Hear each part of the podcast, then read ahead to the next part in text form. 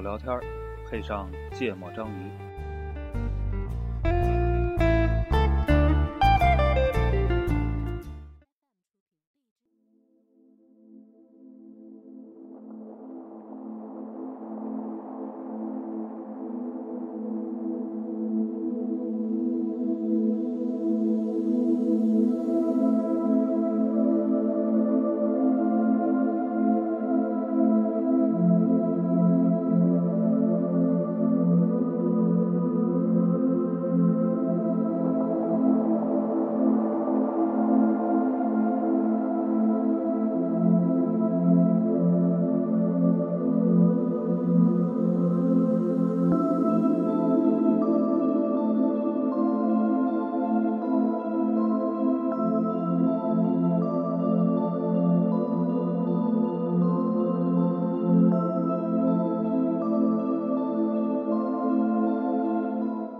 哎，大家好，芥末章鱼一泽。我是娜娜，啊，顾哥又缺勤了。哎，然后呢，我觉得咱们今年这个完成了一部分去年的任务，对主吧要靠顾哥，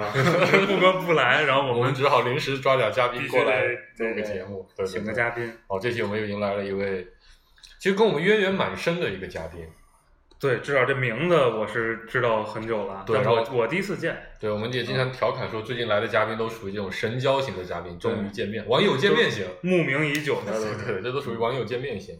对，然后让我们欢迎一下沛公，好，你要自我介绍一下啊，大家好，我你我就叫你李玉佩啊，你的不是你，我们这边只说花名，不说真名。可以可以，花名跟真名可以用啊，就叫我沛公好了。这个对对名字对也从一一年就已11经年跟着我了。那个是谁谁舞剑意在沛公是吧？对，所以我就对本来就想说的嘛，我说能跟我们录节目，主要感谢向博，是吧？嗯没他拦着，沛公就没了。对，然后沛公我们认识也八年多了，一零年就认识了，一一年，一一年， 11年一年四月份我去了我人生的第二家公司入职之后，我们是我第一个项目就是沛公跟我们一块配合， 嗯，对后来所有项目都是沛公跟我一起配合，配合直到直到今天，直到今天他还在跟我们配合，他是我们现在项目的设计师。嗯，反正这些年吧，也没让沛公挣着什么钱，免费的活干了不少。没有艺术家不行， 目标不是挣钱，钱这是俗了。对啊对都要哎啊在以后才有可 能，现在年轻的时候都没有什么可能。对对对对。艺术家活着都挣不着钱。 哎，要不我们把你弄死，啊 然后我们就可以把你的作品拿去卖。那我现在得赶紧先多出点东 西，是吧？对对对对然后沛公呢，就是这个学历讲起来是很厉害的，嗯，就是这个中国美术界的第一学府， 我嗯操，别这是样！不是是是第一学府啊？别他妈到时候别的学校跳出来怼我。嗯，这个中央美术学院然后中央美院啊，，我觉得还是挺屌的。我在是大学时候就很羡慕这个中央美术学院的本科，中央美术学院的硕士，嗯，昨天刚毕业。 也不算昨天，也就是这两天得毕业了。呃，上周上周对一上周上周一答辩结束。对，作品那些东西完事儿，实在是得毕业了。 对对对对对。嗯太老了，我都不好意思告诉他我的年，告诉同学们我的年龄。对对对，他他是一六年零六年上的大学，一六年又回去重造了。嗯，对对对，对所是以的然后呢，这个兼职界的翘楚，曾经 从同一六年开始就开始兼职了，同时同时 run 过四五个项目嗯啊、老牛逼了。非常高产的艺术家。对对对，然后横跨这个移动互联网。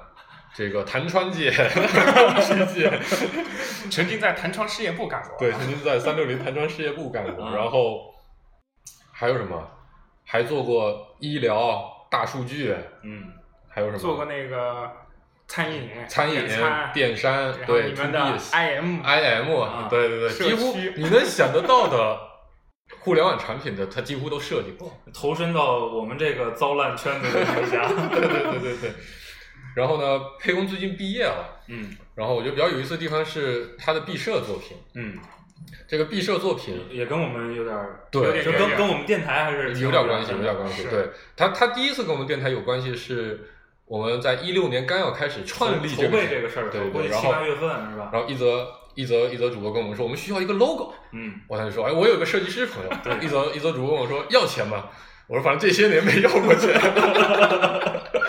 我特别还印象嗯深，就那个时候晚上正在上课，嗯晚上在在那个阶梯教室听大课，嗯然后突然间你就微信告诉我了，我说我需要一个 logo，要高大上一点儿。然后要的特急，对对对一般都是特急，第二天就要。对对对，我我们要活都是这样的，因为到第三天就不想要了。 对，然后后来呢，就我记得咱们聊过一期叫“机器人包饺子”，嗯，这期节目当时讨论的事情叫做，就就一个机器人人工智能画画对，到底算不他们算创艺作的东西算不算艺艺术术品，对吧？当时其实我们提出的是这么个疑问，嗯然后呢，沛公后来就告诉告诉我说他，他跟几个特别厉害的工程师在研究一个项目，嗯就是用机器人来做视频嗯画画，嗯嗯，做艺术化处理。然后完了，我们就聊了聊，嗯，然后我觉得当时在里面呢，就有很多在那个机器人包饺子，就在在他这个课题里面，我们直接就定义机器人画的那他妈也叫艺术品。啊嗯但是呢，我们要去探索的是更多的这个艺术品边界。嗯这个事情当时刚好在那个机器人包饺子那期节目里面，咱们后来好像就聊到就是这样一个课题。这是咱录节目之后的事儿是吧？咱们录节目其实很早，咱们录节目是一七年的年初，嗯对，然后他提出这个课题应该是一八年的年中，去应年该的是在去年这时候，去年的这个时候就差不多，对对才开始动的。嗯其实是咱们这个二楼项目启动了之后，啊嗯，启动那那那那段时间，嗯开始跟我聊这事儿，嗯嗯对，然后讲讲呗，你觉得做这个项目，或者从哪先先开始讲？先先讲讲这个项目也行。对对对刚才黄世博说的比较简单。嗯就这个项目其实是一个挺好玩的一个项目，对你因为是当从开始时的、嗯呃，当时我和几个朋友一起，我们在做多东西，当时就想的是，哎，我毕业设计到底做个什么样的有趣的一个东西，会不会把那些什么科技啊那些东西能够运用到这些艺术里面？后来大家就想。然后他们，因为他们一直是跟着这个最前沿的这些科技走，他们随时在关注。嗯所以说，他们给我的建议就说，咱们要不要玩一下目前最牛逼的，就是人工智能画画相关的。嗯嗯然后后来我在想，行，那我就先接触一下，就一两个月的时间，然后慢慢的才把这个东西继续往下走下去。嗯大概的一个其实就是，呃呃，最简单的说就是借用人工智能它的一个艺术绘画的一个能力，然后来创作艺术的影像，嗯大概就是这样的一个一个方式。嗯哼，然后后来我们想呢，因为嗯，毕竟这些作品在现场需要一些交互，所以说想了一些以这种互动的方式去进行一个现场的绘制，包括通过一些采集现场观众的一些情绪啊、动作啊、姿态啊嗯，作为一个呃判定的逻辑，然后让让它来生成各种不同的艺术风格，嗯嗯就大概是这样一个项目。嗯然后基本上就是从去年的呃七月份，然后直接做到今年的五月五月份，份嗯然后刚刚在那个美院的展场展览完，也就是六月一号才撤展。呃，有有除了展览，有公开渠道能访问到这个项目吗？现在？呃，现在没有，因为现在因为时间特别紧，所以说啊我们准备后面的接下来的时间的话嗯就，就、开始在运营这个东西，嗯因为也想的是这个其实虽然是一个呃三年学习的一个结束，但其实它也是个新的开始。我们想到有些好玩的东西，而最早其实我们也做了很多一些后期的准备，就是嗯包括那些、呃互动啊这些东西，其实嗯都哼是直接部署到网络上的，嗯而且它这些识别的各种呃采集的摄像头都是用笔记本自带的摄像头，嗯所以说对于它以后这种大批量的普及，其实是很容易的一件事情。嗯就后面只要服务器允许啊，只要有网络有钱，其实后面就可以做一些很多的一些在线的这种体验。嗯就我们想玩的，其实就是是一套 SaaS，就是后面的这些和嗯不仅仅是展场专属的这种，嗯这也是跟跟黄楠做东西做久了，还觉我叫得娜娜要在要这受里到用户的 这种认可才是最有意思的。啊嗯。嗯其实整个项目的逻辑比较简单，就或者说看起来是比较简单的一嗯个东西，就是它在现场会有两台带摄像头，它称之为眼睛的双眼对双眼的两台电脑，嗯上面的摄像头会打开，然后它会实时的去采集它看到的图像。嗯那如果识别里面有人的时候，它就会去识别人的这个动作、衣着、情那表情情呃表之类的情、面部的肌肉表情，对，然后它自己后面有一套非常复杂的算法，就是嗯其实有点像咱们当时在《机器人包饺子》里面讨论那个，嗯它那个叫当时叫什么 Prisma 还是叫什么，就那套算法，嗯嗯就是它会去绘制、去学习那个各种现在传统流，就也不是传统吧，就是人类艺术家创作出来的就各是种既有的作品既有作品的那种风格，嗯什么印象派的也好，嗯抽象派的也好，嗯然后再把它和他观察到的这明个白镜明像白，再再生成一道新的这样的视频，三秒钟是吧？嗯，因为这个时间的话，当时也是考虑到现场的网络的情况，嗯因为它得一张一张的去绘，就是一张，然后画完以后，然后继续画，一秒钟要连成十多张，嗯所以说这个时间其实很长，所以说最后我们对嗯定到三秒，但其实你可以十分钟、一个小时都都可以。嗯嗯嗯，为了主要现场考虑的效体率验效率的问题。对对，所以现在它的执行效率是什么样？就它它它它做这三秒钟的视频需要花多长时间？如果网速好的在家里搞很好的话，基本上就是几秒钟就完完事儿啊了。因为现场那个地方的网网络不太好，就只有四五兆，所以说这些综合考虑，嗯不然到时候体验一天的人都走了，他都还没看到自己对一下。嗯，对，就现场其实做这种东西的话，展场当时的各种情况其实是真的是最重要的。嗯，所以你们当时觉得这是在探索一个什么样的问题？来吧，把我教给你那套话术赶紧搬出来，我都迫不及待 了。对我之前还一直在找娜娜聊，我到底该如何去进行整个的一个概念包装的包装概念的这种的一个叙述，嗯这也是挺有意思的一件事情。嗯，所以你们现在在讨论什么问题？其实就是因为现在目前像这种，呃，市面上很多就刚才你说的 Prisma，还有很多嗯这种，呃，Picasso 这种，它的其实就是一个简单的一个方式，就是呃，学习一张图片的风格，嗯然后进行，然后提取它的一些元素以后，再进行一个重绘。嗯但简单讲，其实它就是一个比较呃简单的一个滤镜，嗯所以说给人的感觉嗯嗯它就是一个滤镜的感觉。没错没错嗯嗯，而且是的他的这些风格，其实就是因为他，他也不叫，我都觉得他这种不属于学习，他其实就是纯粹的一个模仿。模仿对，但我们现在觉得就是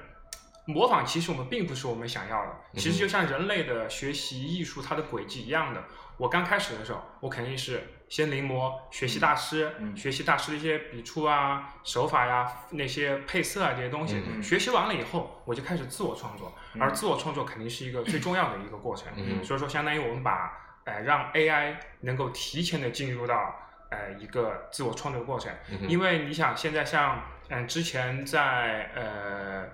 呃微软他们一个项目叫叫下一个伦布朗，他嗯们那个已经做到极致了，就是他们去学习伦布朗的他的一些画作，然后进行一些重绘，嗯重绘完了以后再以 3D 打印的方式，就说那张画其实是它的平那面些的它不嗯不仅是平面，它是一个立体的，嗯就那些油画的笔触高低全部打印出来，就啊它能够做这种重绘已经做到超级无嗯就敌是了。它其打印实出来是跟油画的质感一模一样的是一样的。对，啊它 OK 模拟了那些，而且它模拟了一些军裂纹，啊，所有的细节它都能模仿，所以它啊哈不仅仅是在一个平面上的去做，明白。嗯所以说现在它是能一个够在看物到理空间里对面物理的空模嗯间的，所以说微软啊这些大的公司做这种重绘已经做到这种已非常经极就极致的一个状态非常非常极致的状态了。嗯哼而这种东西其实要做的话，其实又特别消耗人力，就是这种去训练一个一个的模型，而且模型嗯训练的话有非常高的失败的对失败率嗯，所以说很难。所以说对于我们这种小团队来说，嗯你要去做这个，你和大公司拼的话，我觉得很难很难。所以说，其实我们想了一个新的一个方式，就是嗯你人类的学习的方式无非是先模仿，最终还是自我创作，还是做一些抽象的。所以说，我们相当于是跳了一步，希望嗯更开始和做一些探索机器它或者探索人工智能它的一个艺术的一个创造力。嗯所以哼说，我们的重点是在于创造一些不同于以往大师的一些风格和那些嗯视觉的一些效果，而它呢又是在学习了这些大师的基础上来进行一个重绘的。嗯所以说我们做的东西都是属于，哎、比较抽象的，或者是比较我认为比较未来的那种、嗯那种风格、嗯那个其实也是我们感兴趣的，也是现阶段嗯产出能够最高的一个东西。嗯哼嗯我觉得比较有意思的地方，其实就跟咱们那期节目里聊的，因为机器人的学习和尝试，嗯它是可以有无限的次数的，嗯对吧？人类你画一张画，比如我最近一个月、两个月把这个时间放在这放在这幅画上，嗯你这是没有能力再去尝试别的东西了。嗯但就像刚才说，一个机器可能几秒钟就能做一个尝试，嗯那它其实可以做的风格的可能性就会有非常非常的多。嗯嗯，然后我觉得这是这是他第一个比较好玩的地方。这这个当时我们讨论这个概念，就是他学习了所有的风格，那其实可以尝试把所有的风格再糅合到一块儿，嗯有可能就会产生产生出一种新的风格。但我这个人比较傻，我当时觉得所谓的学习无非就是这样嘛，对吧？对我来说，之前好像我们聊过哪一期说写诗这个事情，啊啊啊，啊，嗯无非就是把几个啊，那是后来某一期节目幕后聊的，无非就是把几个不同意象的词拼拼到组合在一块儿，做各种排列组合嘛，做各种排列组合，它可能就可以组成一个新的意象。那其实我我自己觉得画画可能在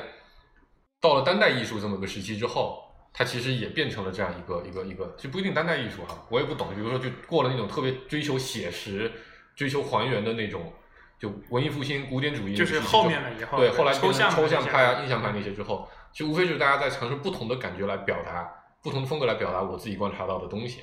嗯。然后我觉得这个机器人比较厉害的地方就在于它可能，比如你们应该涨了十七天，对吧？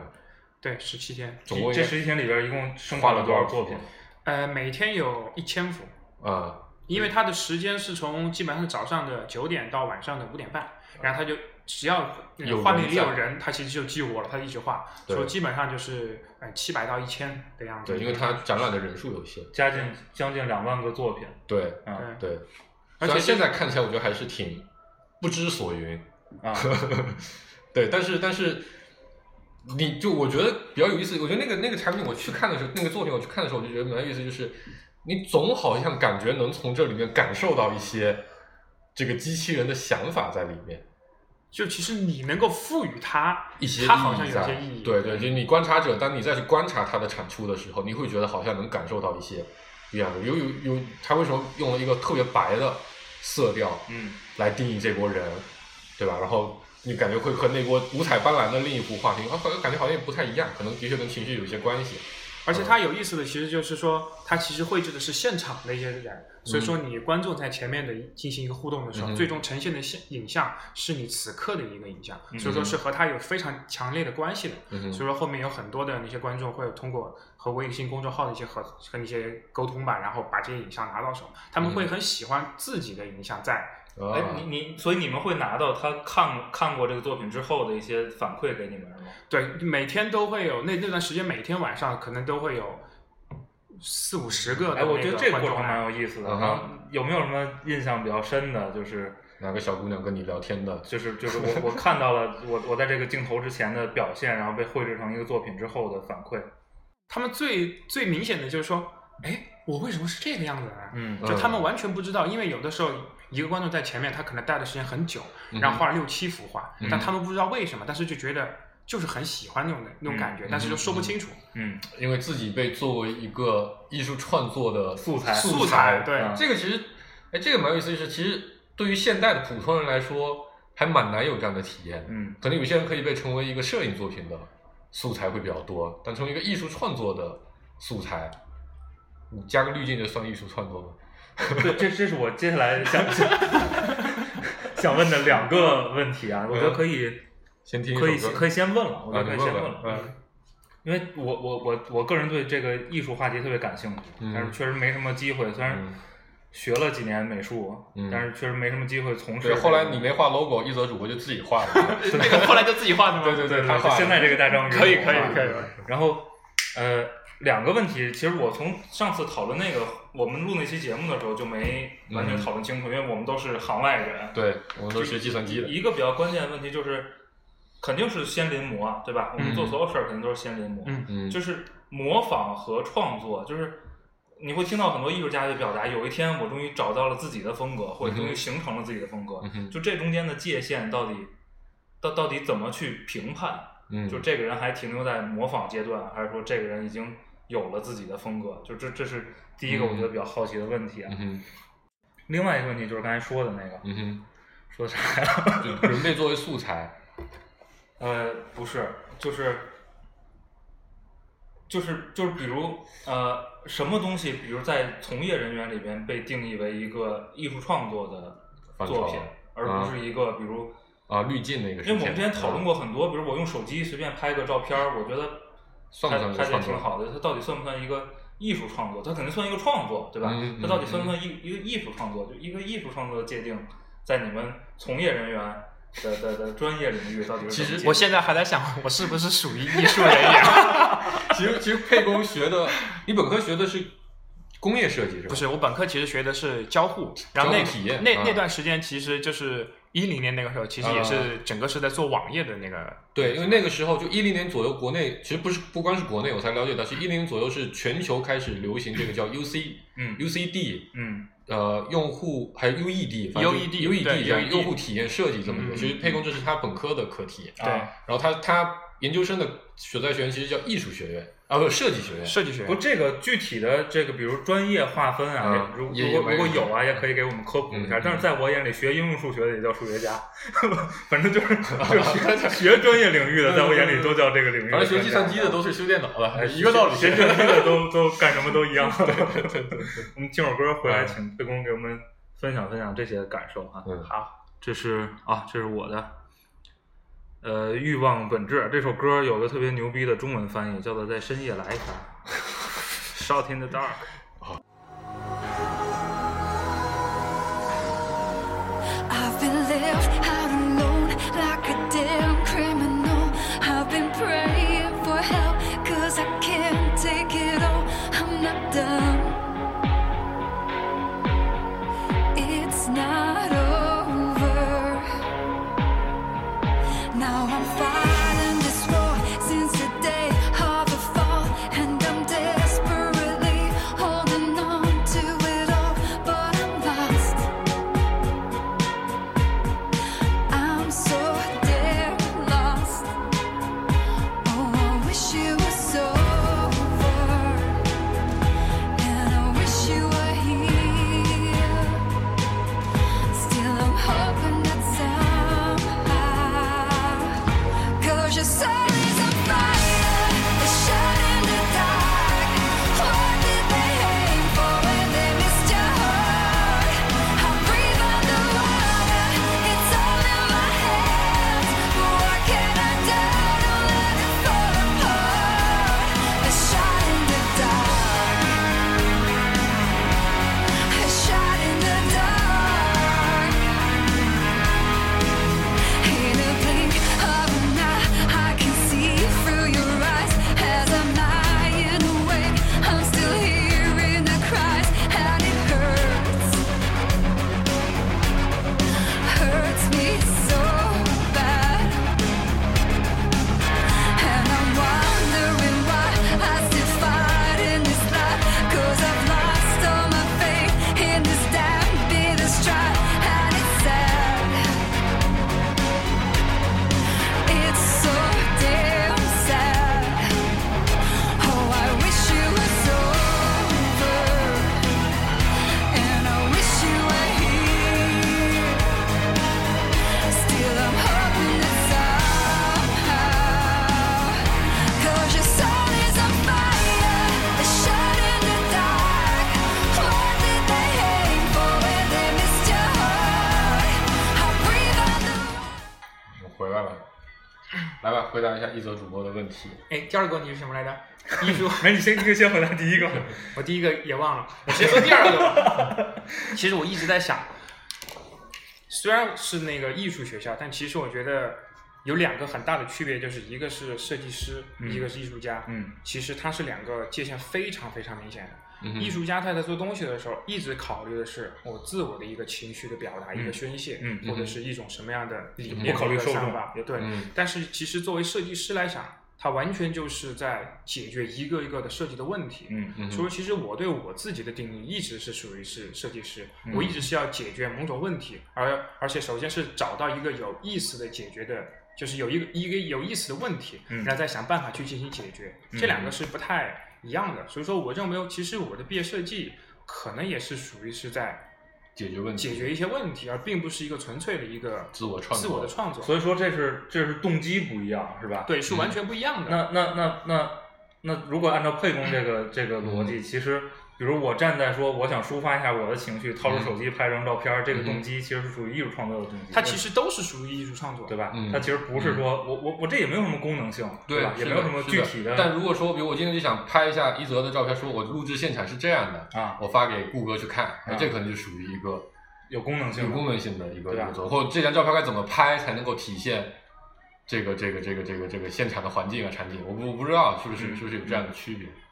因为你像那个最明显的就是当时打破这个到底什么艺术，就是杜尚他把一个小便池放在博物馆里嗯面，呃，当代艺术的起他源就嘛是，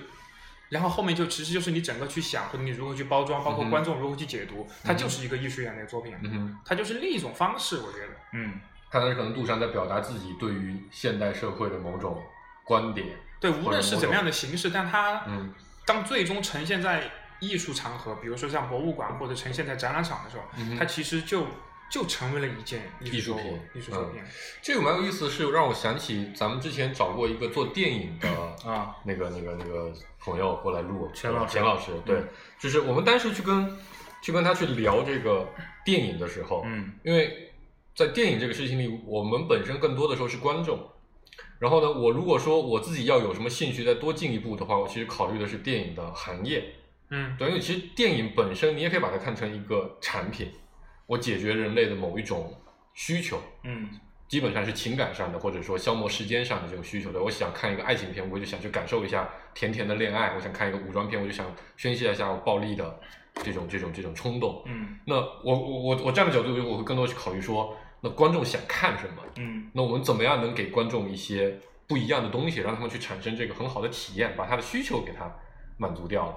那我们当时在那次去开一个剧本围读会的时候，他讨论的非他讲的非常多的事情就是，每个人都想当导演，嗯，原因是每个人都想要自己去去做自我的表达，嗯因为你脑子里有东西，所以想告诉别人。嗯这这这是他认为的电影的核心动机，所以在他看来，电影可能就是个艺术品，就不是一个产品，对吧？本质上，设计师设计出来的东西，肯定最后归结到某个程度上，我们都可以称称之为产品，嗯甚至为 product，对啊吧？不是一个 artwork，嗯嗯，所以我觉得是不是其实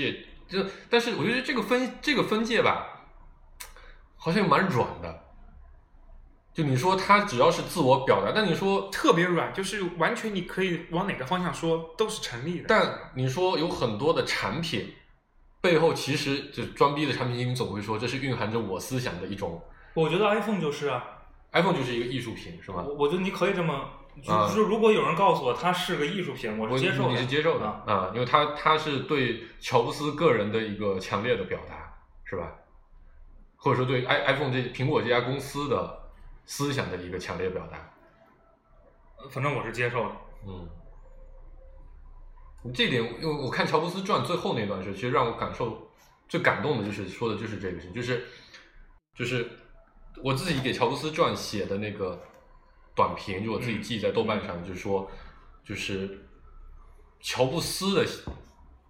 的这个思想内核是这个世界上为数不多得到过非常完整的表达的嗯思想，嗯对吧？他对于这种产品的，对于人类应该怎么样来使用工具，人类应该用什么样的方式来合作，人类应该用什么样的方式来跟世界去交互的理解，其实是是是是有他独到的地方，不说对错了。同时，他在 iPhone 里面是非常完整的展现出来了。嗯他认为我们不应该，我们要简单，对，我们要非常简单，所以不要有文件管理器。我们应该应该应该所见即所得，所以我看到的东西，它长得像个相机，它就是个相机；它长得像个可点东西，它就是个可点东西。这个其实跟至少跟 PC 时代的所有产品设计、互联网产品的设计是完全不同的，对，我觉得我觉得这类问题啊，这类问题它肯定是没什么明确标准答案的，嗯，对吧？嗯就是就是有标准答案的问题，也没什么嗯分享和讨论的意思，对对对。其实这种问题就是看大家站在不同的角度，比如比如我我站在一个消费者和、嗯和用户的角度，不管是对嗯艺术品的消费还是对嗯商品的消费，嗯哼。那那肯定也想知道一下作为创作创作者是吧、嗯是怎么理解这个事儿的？刚才第一个问题是啥来着？一个问题是说，模仿和有自己的风格、啊和创作的界和限开始创作之间的界限，就是比如，比如，比如，比如你们作为作为创作者，那你你从什么时间点感受到？就我们还是回归到设计这个事儿，就我们不说艺术创作，就说比如 UI UE E 设计嗯哼，或者工业设计这些地方，就你从什么时间点觉得，哎，我我开始有自己的风格了，或者说我在做一些不一样的对事情。对对，就是这个心理活动和和当时有这个感觉，那那那个场景还有没有印象？能就比如说最开始的时候，我们会去模仿一些好看的一些界面、好看的一些风格，就是你会去呃纯粹的去模仿它的一些，比如说呃圆角啊，嗯或者一些质感啊这些东西。嗯但其实你不知道为什么要去嗯这样做，但是你知道它是好的。嗯但是当你做到一一段时间的时候，你会发现，你可能是因为某种原因，你需要去那样做，嗯去需要去做那些规范。嗯所以说，当你有自己有一套自己的逻辑或者是一套方法的时候，嗯其实这个时候你已经开始脱离了这种纯粹的模仿。嗯就很多时候，有些东西其实是你创作过程中它必须要存在的样式。嗯所以说，最好的方式其实就是它最终呈现的结果，它所有东西都是完全满足于你这个特定的一个哎、创作环境或嗯者是创作思路的东西。这个时候，你东西出来一一定就是属于是自己的一种原创了。而当你看到很多好的东西的时候，你不知道它为什么的时候，嗯你再去做，那就是一种模仿。其实无论艺术创作或者是这种设计，嗯都是同样的一个道理。所以其实就我发现我可以独立的思考。完全就基于完全独立的思考，驾驭所有的元素了，那对，么就我完全我嗯就开始独立创作了，嗯，是吧？嗯是这就样是的。当我只是去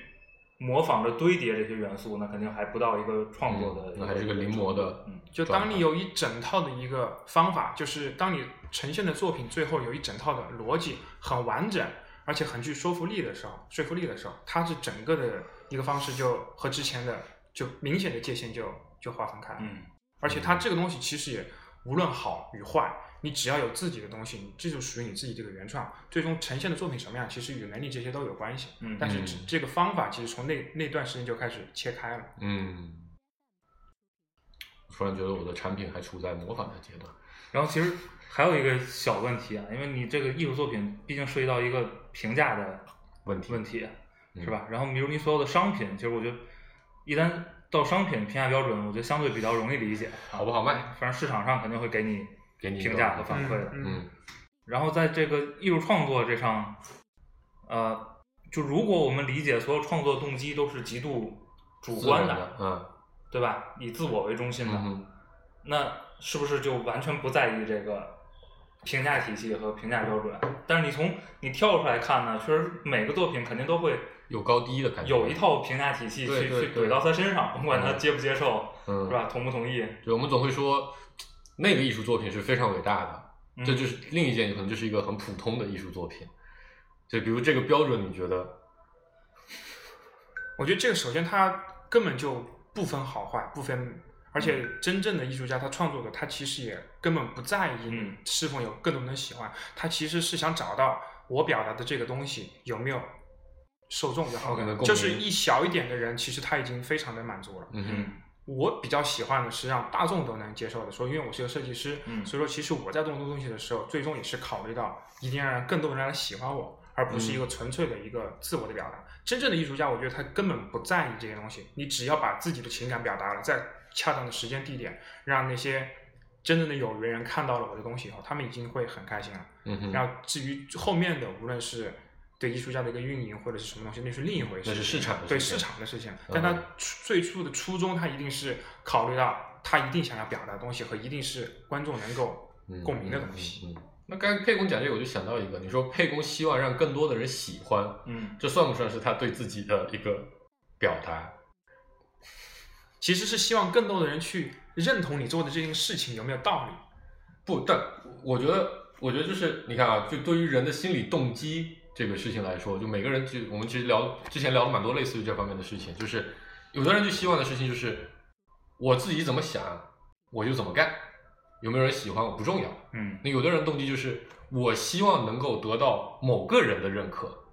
对，比如我就希望得到我妈妈的认可，我得到我爸爸的认可，我得到我爱人的认可，这可能是一种心态。有的人可能希望我希望特别多的人喜欢我，越多的人喜欢我越好。那是一个艺术家的心态和一个设计师的心态。设计师做出来的东西就希望是，他其实是为别人设计了一个东西，所以说他嗯希望得到一、一类人的认可。嗯哼而艺术家其实他是自我的表达，他不需要人认可也无所谓，是不是？这就是设计和艺术它的两个。嗯但我知道，我我做了一个非常 trick 的想法，就是他之所以不在乎别人怎么看，本质上也是对自己的，对吧？就是就是我在乎自己是一个不在乎别人怎么看的这么一个人， 好绕，所以说是一个比较那个。反正这这这这这个其实讨论起来没没没没没没别。其实我刚才还蛮好奇一泽最后提的那个善善趴最后提那个问题，就在一个呃艺术学校，嗯，对吧？它各种专业的划分，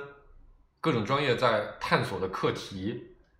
就会会有什么？比如我那天跟着他们去去毕设完了，我帮他干活去，我就发现有个有个学院叫中国画学院，嗯，不是化学院，我知道是中国啊画中国的画学院。嗯嗯就我就好奇，那中国画是一个比较成熟的一个风格也好，一个流派也好，那这些人每天在研究的东西是什么呢？或者或者换个更现实的角度来说，一个中国画学院的学生的毕业作品怎么评价？总要打分吧，对吧？总有个优良中差，那怎么来评价这个高低呢？因为我觉得这种属于是和我们的区别，就是它是属于造型学院，就是纯艺术领域的。啊哈其实我们和我们设计是分开的，像啊造型学院它分为。呃油画呀、嗯版画、嗯中国画、书法这些都是属雕于塑对雕塑嗯都是属于纯粹造型的。嗯然后他们，说实话我不是特别了解，但是我能感觉到可能他们的最终的一个评判标准可能就是是否形成一套自我的风格，或者是对某一类的这种。画风的一某种种主延题续，对，嗯就是通过这样的方式去做，但它最终的呈现形式一般还是与那个画的嗯一个，就是说中国画，我最后可能还是一幅国画，我雕塑嗯最后还是什么样一种造型，是这样的一个方式来呈现。嗯哼，嗯哼。但比如说，我现在就，比如我我也画了一堆的虾，举个例子，中国画嘛，对吧？画虾、画马这几个比较 有名的宠物，咱我们能知道的中国画的嗯画家做嗯。那、我也画一个虾，那我怎么评判我这个虾特别的？我或者我怎么评判我这个虾的毕设作品是是是是优秀的？但其实我觉得，就是一个非常简单的中国画，或者是看似很简单一一一笔画完了，嗯哼但是你仔细去看，就真正的行家看里面的一些比例，或是它的这些晕染，嗯哼包括那些细节，包括那些笔触，嗯哼那些是刚劲有力还是软弱嗯哼的，还是这些东西，其实在里面是要经过非常长期的训练，最终呈现下来的，嗯哼就和普通人我们随便画一笔是不太但一样的。但这也是一个技能层面的评判嘛，对，吧？技能层面其实占一半，还有一半就是你表达的是什么样的主题，而你这个主题是否适合用你这种方法嗯去明白明白，去你做的你的你的你的技能、你的能力有没有把你的主题很好的呈现出来？对，或者是还有一个就是你呈现出来以后，那你在展览的现场你是如何去进行展示的？因为其实这种东西，嗯、创作是一部分，展嗯览包装又是另外一部分，它是以整套的这个去体系去判断你这个东西是否有意义。所以上课的时候也会去教他们应该怎么去，比如我做展。我没上过课，但是我没上过他们的课， 但是我觉得肯定会讲这些东西我的。我觉我觉得其实这个倒是，呃，嗯相对我觉得容易理解。啊哈其实这个其实跟咱们看一个电影是一样一样的对啊吧哈？就是你想表达这种情绪，或者说嗯哼，你这个这个这这一幕想表达这个东西，嗯对吧？你用的这些用什么手样的摄手影法方对吧式调什么样合的颜不合适色，你嗯你这些技巧。是不是符合你你想表达的这个东西？嗯这肯定是你考量这个导演牛不牛逼的嗯哼，这个因素之一明白嘛明，白对吧？我觉得这可能跟评价别的艺术作品可能会比较像。会有相通的地方。嗯哼，嗯哼，嗯。你们毕设里面还有什么好玩的作品吗？你是你你这个作品在现场算是最受欢迎的吗？不是，我们其实还有很多，因为其实因为现在其实我们学院属于它改革了，所以说它是很强调艺术和科技的这块的结合，嗯就不是纯粹的这种艺术，嗯它哼希望引入了一些新的东西，比如说一些新的像 VR 啊，或者是一些体感啊，包括一些全新的技术，然后嗯这些技术和艺术怎么做一个结合。而我这个其实刚好也是往这块儿去做，嗯哼，其实实我们整个设计学院也有很多个嗯这样的一个艺术作品，你会看到每个人的展位上面可能都会有一些，无论是互动啊，一些影像的东西呈现，嗯这也是一个整个的一个趋势。因为包括其实现在学校也做了一件事情，就是他在本科生他打破了这个专业。最开始的时候，我们比如说我们一年级的呃呃呃本科一年级是基础部，嗯就是学一些基础的一些绘画啊，这些什么嗯风格色彩。到后面就是你要你是选专业，你就是你是选数码还是做动画还是做嗯平面、嗯还是做服装，但现在其实他们的这个趋势就是把它打破了，就是嗯你什对什么东西感兴趣，或者是你需最后的东西需要什么样的一些资源，资源需要什么样的一些能力，对，然后你就自己去选择。所以嗯说，现在大家都是属于一个多元化的一个创作，啊哈，我觉得这这跟艺术去突破自己的边界边界边界有关系，是吧？嗯你看早期我理解，在艺术被被皇室和贵族垄断的时候，嗯后来突破边界很多是题材上的突破，对吧？嗯原来很多题材是受限的，嗯，那我题材可以突破了，那个时候嗯艺术繁荣了一大块儿。对，那现在我觉得题材可能都已经可可穷尽突了破的空间也对不大了，嗯是吧？你就只能说做艺术融去合了融合其他的元素，对，就是其他的领域加加入进来以后，对对它有对一些非常非常新的好玩的东西。嗯，更多是概念性的东西。我我对听听听首歌，回来请沛公给讲讲这块儿，就是嗯你你看到过还有什么有意思好玩的结合或者有意思的跨界好产生的新的玩法。嗯。这是黄主播的哈，Motorhead。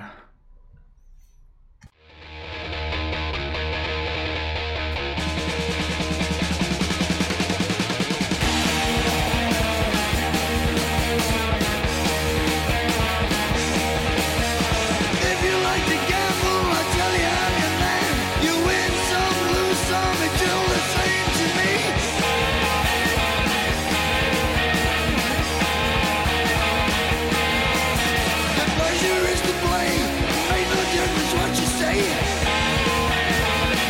I don't shade green. The only card I need is the ace of spades. The ace of spades. Playing for the high road, dancing with the devil, going with the flow. It's all a game to me.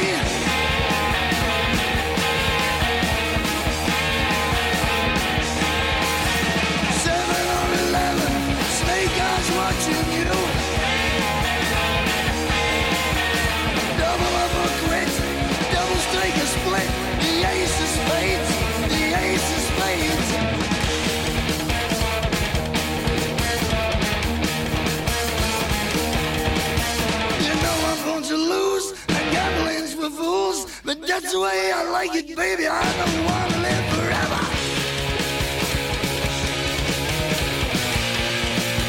And don't forget the joker.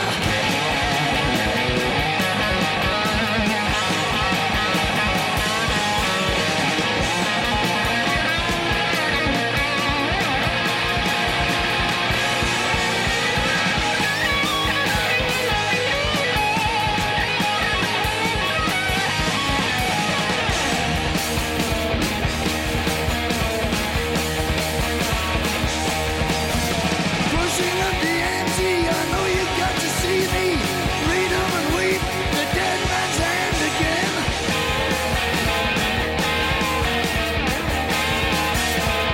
I see it in your eyes, take one look and die.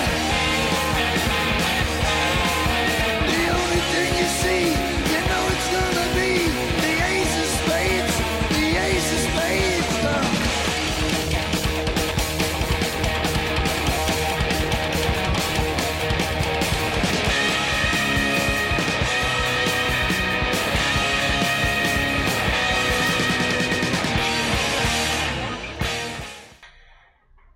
好，我们继续啊。啊，刚才说到这个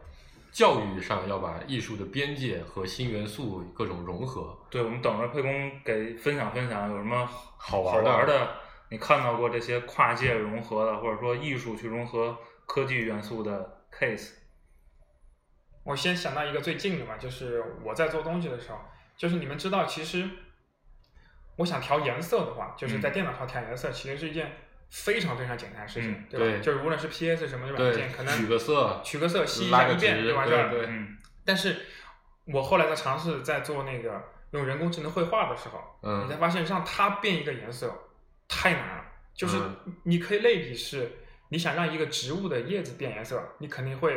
你怎么去做？你可能会改变它的一些元素，对吧？你用一些养料，再经过时间再进行培养，嗯它可能再生成。就这样的一种方式去做，它其实是绕了很大很大的一个圈子来达到这嗯样的效果。但是呢，其实你在创作的时候，你就得用这样的一种方式，其实你这种艺术的表达才是一个纯粹的，才是纯粹的由它来进行一个创作的。嗯哼，就是比如说，我当我当它当人工智能它绘制出一个影像的时候，我现在要改变它的颜色的时候，其实我是不能够去进行后期的一个去创作的。嗯我认为这样的话，其实它是一个不纯粹的一个方式。嗯对你不能说我选个色，然后给它剃一个色对值我直接把你就改变了，其实嗯这就是一个，就是刚才说的是不纯粹那种感觉，对其实它不合适的。对对对对这个时候其实你就会用特别多的方式，所以说他们我整个团队里面，其实我感觉是最终基本上一个月的时间就在研究如何让它能够在创作的时候就能够去变化一些颜色，而且颜色而且是可以去进行一些它本身探的索调光的的，，对。嗯嗯就如何让他在创作过程中有目的的去改变颜色。对这个东西哦是很难的，嗯，对对，想想就挺难的，嗯你想，因为他他学了，比如他学了这个这个这个毕加索的风格，或者我我也不认识多少艺术家吧，某个艺术家，他他老是用那几个颜色，对它一他的直饱有和这度个就是那个样子的，他的他的他的色相什么就是那个样子的。对这个时候你希望他能去探索一个，比如说饱和度更强的、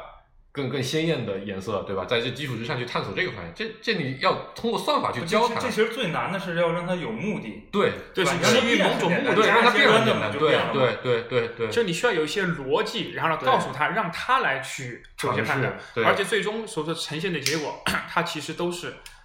对于对于人工智能来说，它是非常的严谨、逻辑、科技的。对就这些所有的东西，它其实背后你可以把算法几千行算法拿出来看，是可以看到的。嗯，而它最后展现的形式，又是特别感性的，嗯特别艺术的，我就很喜欢它两个这这种的一个非常明显的一个对比，嗯而且又是融合在一起的，我就比较这一种个纯逻辑、纯理性的，最终呈现的这个东东西西是一个一纯个纯粹艺情术绪的。，对然后创造了一个纯感性对的，非常感性的艺术或作品。我觉得这种，就我之前听这项，我觉得最有意思的地方是在于，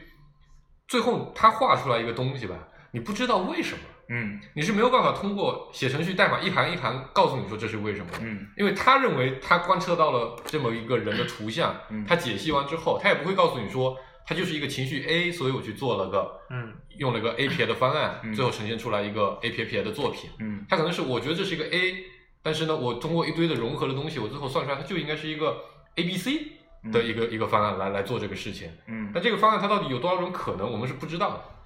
就就它就很像，就是阿拉法狗去学象棋，嗯，对吧？如果人类去背棋谱，嗯你背的棋谱就是有限的，我背了五万个、六万个棋谱啊，那就是这么多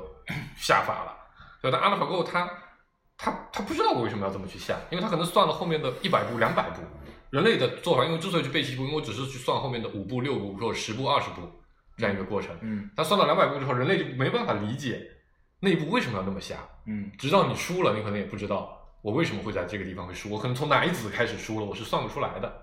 我觉得这是这是这是这是人工智能去探索边界特别有意思的地方不，这是这个背后是人工智能两个特点。两个流派，嗯，其实是两个流派来的，嗯因为整个 AlphaGo 背后的流派就是基于深度学习的，深度对学习可解释性是非常差的，对，它它是是以网一络啊个那堆东西，一个目标的函数嗯去去和不停的学习数据的一个迭代的一对个对，模去型，去倒着推，你每一步应该执行什么动作，能够对逼近这个这个这个目标目标函数。，嗯，然后另外一个流派是追求绝对的可解释性的，它讲的是推理，它就模拟，其就是实有点像模拟人类就是的你输入一堆逻辑，然后嗯呢，我遇到什么前提，然后拿这个准逻辑推出来的结果一定是什么，就是那个对可解释性是对对非常强的。嗯，但感觉那个的局限性会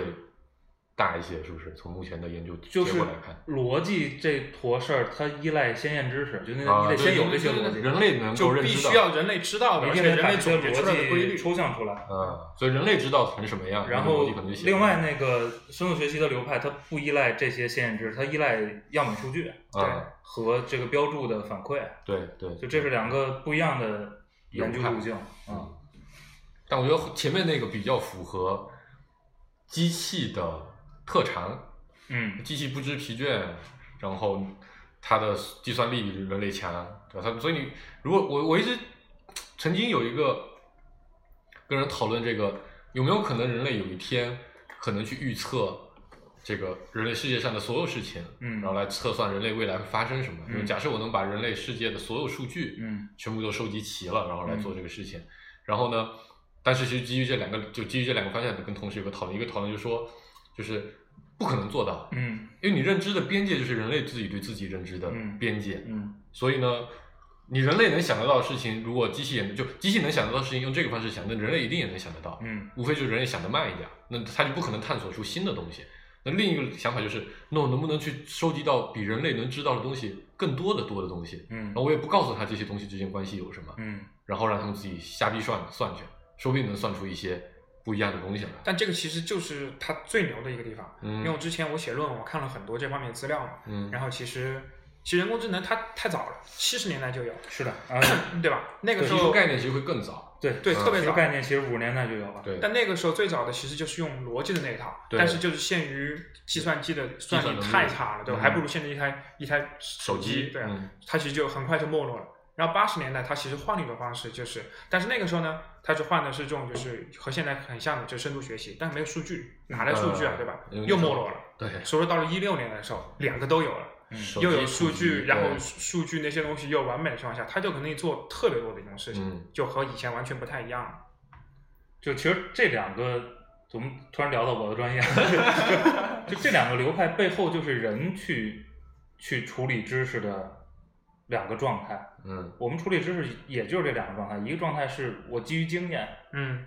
对吧？历史经验告诉我是这样的，那么大概率这个事儿是这样的。嗯，另外一个就是我基于逻辑，嗯对吧？逻辑判断就逻辑的三段论是这样的，对，那么这个结果一定是这样的。但是你基于历史经验的结果呢，永远不是确定的，是的，就永远是一个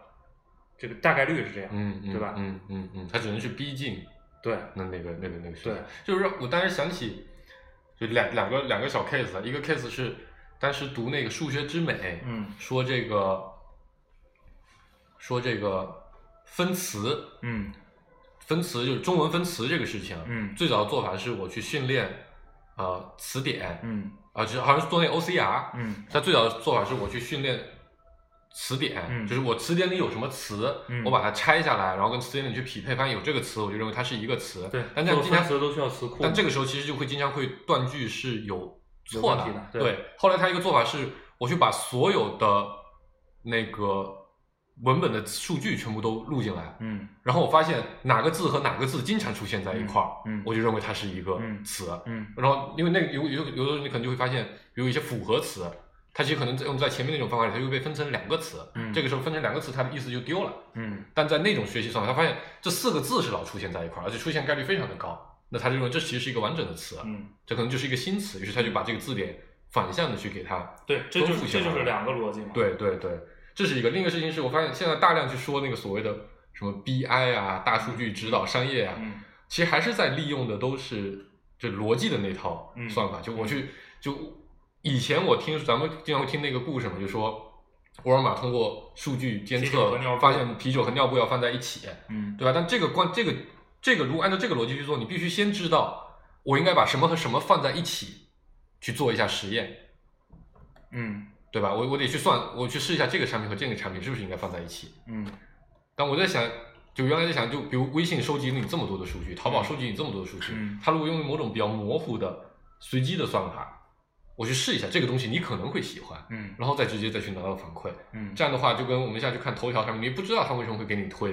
嗯不过我现在看头条，我还是觉得我知道它为什么会给我推那些。其实是其实是你要看呃应用的领域，嗯就是其实逻辑推理呢，在专业领域是非常好使的，嗯哼，就是在这个领域非常体细的系领内域是吧，你的整个逻辑能够被抽象的非常清晰和完整，嗯，嗯，就非常好使。比如你就算两个商品的相关性，就是早年，嗯刚才那个沛公也说了，早年其实人工智能没有这个专嗯业名词，那个时候其实重点研究方向叫专家系统，啊，对对对就对是对，我能不能把领域知识做成一套专家系统来嗯解决专业问题。嗯哼，因为专业问题要求你结果一定得是确定的，可可可证的，可证的，对吧？？嗯然后你一定得可解释，嗯哼，然后还有一些领域其实你不追求这个，对吧？嗯你追求大概率对了就行。对对，那对这种情，况下你就比较适合于，对就比如，像 Google 翻译这条路啊，嗯像这个现在做很多商品推荐吹牛嗯。这条路，就是它的适用领域其实不是特别一样嗯然后你追求的目标其实也不是特别一样，嗯一个是追求绝对的正确和可解释性，一个追求大概率对就行。嗯其实说到这个领域，我还有一件很有意思的事情，就是 其实跟我一起团队里面做的几个工程师，他们都是在做医疗领域的，嗯就是比如说算呃下台手术的输血量，嗯或者是做一些医院数据的一些数据清理、数据整合，嗯包括手术预测这些东西，嗯就他们就是觉得就是 AI 这种。就是像我们说这种机器学习方式，它其实是你很难找到它的逻辑，它完全是一个黑盒，对你不知道它为为何最终呈现你这样的一个结果对，而把这些东西运用直接运用在医疗这些方面的话，其实我觉得它是有一定的风险性风的，险非常高。风险非常高。虽然说它现在能够证明它是其实是很稳定的，但是它其实不一定是技术风险，很多道德风险在这里。对，就是里面特别多的这种东西，其实它让可能能到百分之九十八、九十九，对，这是有一些伦理问题的。对嗯，但你剩下的百分之一的遇到了，就就怎办么呢怎么办？对对，因为是你就没法去解释这些东西，而他们就觉得把这个其实用在艺术领域上啊就这方面的话，其实嗯更适合他的这种。对它是个模糊的东西，它本来就是个模糊的，而且他不你追求正确，对对吧？他不追求正确，他它追求这种方式就比较有有意思。嗯，这让我想起，我刚才在想啊，就是既然我们也把电影归结成为某种艺术品，对吧？那为什么电影不能用这种猴子敲敲文字的方式来来产出？就曾经想过一个模型，就是我去学习所有的剧本，然后让机器再随机的生成一种剧本。嗯，不，现在也有很多我这知道样有的人在写有诗人在或做者这个是事情吧？写电写影，诗比较好，因为写诗是一个非常模糊的事情。我在想，电影其实还是要有一些具体的，而且我觉得这跟呃元素的多寡也有关系，啊哈，对吧？你说音乐，然后包括绘画，绘画，嗯包括这个写写写写写诗故事、写嗯诗，相对可能因为你创作过程中，虽然你考虑到的元素很多，但你最终呈现呈现的元时素候还是较比较相单一对的。单一的嗯，对。电影还是我觉得相对复杂一些，但我觉得离这一天也不会不会特别远不。会太远了。嗯，它里面主要是有故事，有各种的这种东它西，主就要不一影样。像、声音、颜色、音乐，包括你整体呈现的那个，比如一开始的整个节奏，反正各种各样方面都会有可能有差别。嗯，然后关于那个人工智能，我知道一个以色列公司在做一个特别有意思的事儿，嗯但是他把这个事儿做成了一个商业，嗯，其实也是想突破人去分析数据的边界，嗯因为你现在看到一个输入，然后有一个目标输出的话，你总要去设计这中间能有什么方法。嗯对，那他他他提出的这个概念，我觉得也非常有意思。他就想说，我能不能不设计？嗯，我能不能看看说机器拿机器掌握的知识，到底能出来一个什么鬼东西？嗯然后他的干法非常的粗暴，它叫做暴力挖掘，然后特别有意思，他把 GitHub 上所有的函数都装啊到这个库里，嗯然后所有的输入只要能匹配到输入项能适用的函数全都跑一遍，然后出来所有的结果，嗯然后机器初筛一遍这些结果有没有意义，然后把觉得稍微有一点意义的东西都丢给人，你自己看说这里有没有发现是你之前没考虑到的，哦，特别好玩。那家公司叫哦 Spark Beyond，我蛮有意思，因为如果你因为你原来设计一个函数，你是有预判，我的对输入项就是这么一个集合，对。但如果我现在用的是暴力的用所有的输输入项都来测试这个函数，它有可能会出来一些就这些，这个世界上可不一样的能结果有人发明过一亿个函数，是吧？对是输入四个值，输出一个值。嗯那你嗯只要给我四个值的输入，我把一个函数都跑一遍，嗯然后你看看能不能输出一个你没想到 的，但对你有意义的发现。对对，这其实是靠人类的这个混沌的造造函数的这个混沌的感觉来来解决。其实好多，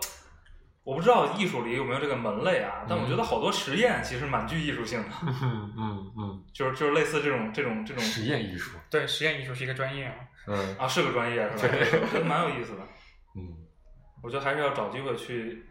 艺术系学统校的，学习一下。你可以报啊，沛公接下来要深造的那个什么时候当个呃硕士生导师什么的？这是他下一步的人生计划之一，的确是这样能的。能让我毕业的是吧？可以可以，以后小孩可以来学。要这么久远是吗？ 那我们得先变成个富一代，嗯对吧？按照咱们的理论，富二代才是搞艺术的，富一代搞不起。嗯，因为沛公这个。这个这个这个这 穷个 一代吧沛公这个办毕设比咱们他妈花钱多了， 太费钱了。啊，特别费钱，是好吧？然后今天难得又进入到了一个什么艺术和计算机结合的一个嗯话题，嗯，对，跟然后我聊得蛮开心的。嗯然后我们又往我们这个嘉宾节目的百分比的这个目标上又前进了一步，哎，好吧？然后今天节目就先这样，欢迎大家关注我们的网易云音乐和微信公众号“芥末章鱼工作室嗯，”。嗯，，好，拜拜。好，拜拜。拜拜。 Thank